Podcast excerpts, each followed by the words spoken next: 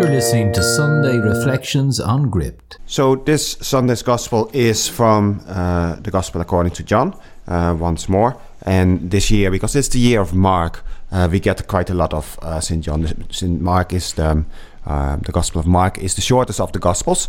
Um, and as such, uh, while there is usually kind of little bits um, spread out through the year, especially from St. John's Gospel, even in the other um, two years of the three year cycle.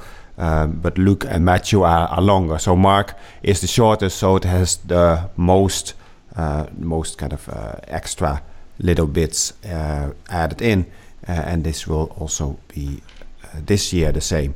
Now during the Easter season we get John quite a bit anyway, but this year because this Mark we actually get quite a bit of the Gospel according to St John, especially in the summer.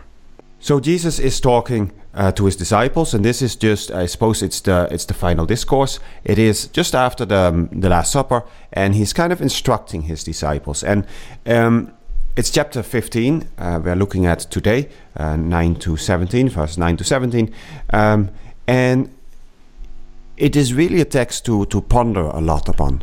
Um, it's a little bit sometimes a hard text to kind of give a specific thought upon because I do think it is one of those, uh, especially today's, is something that we rather have to experience than that we can think about.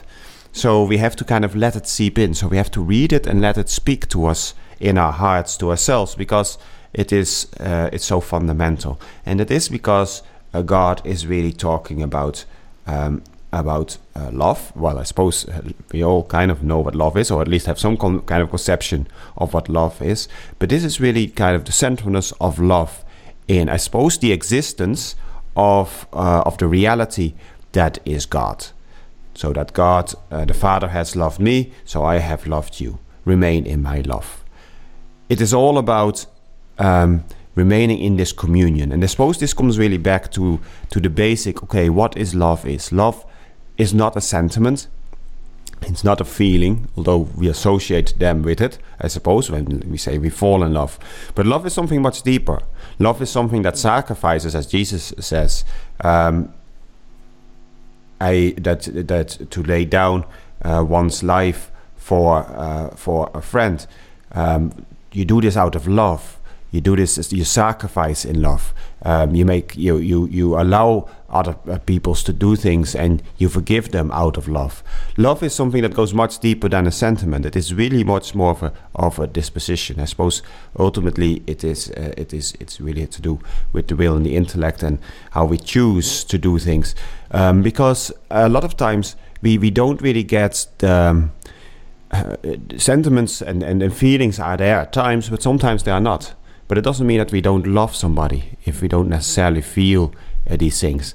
And that is important, I suppose, in a relationship with God, because sometimes it's not that easy to uh, to sense God or to feel God or to connect with God in prayer. So it's the same with, with, with relationships with people around us. Sometimes it's not as easy to um, uh, to to love them as as maybe other times we do, you know.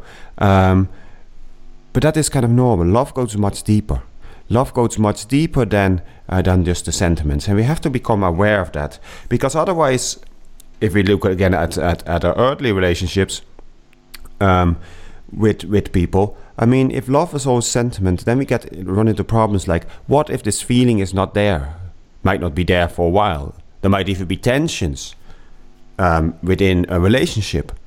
Well, I mean, if we don't really properly love, then we would be very uh, we could be very easily inclined to say like this is not working anymore. It's over you know? It comes um, this was just only for a time.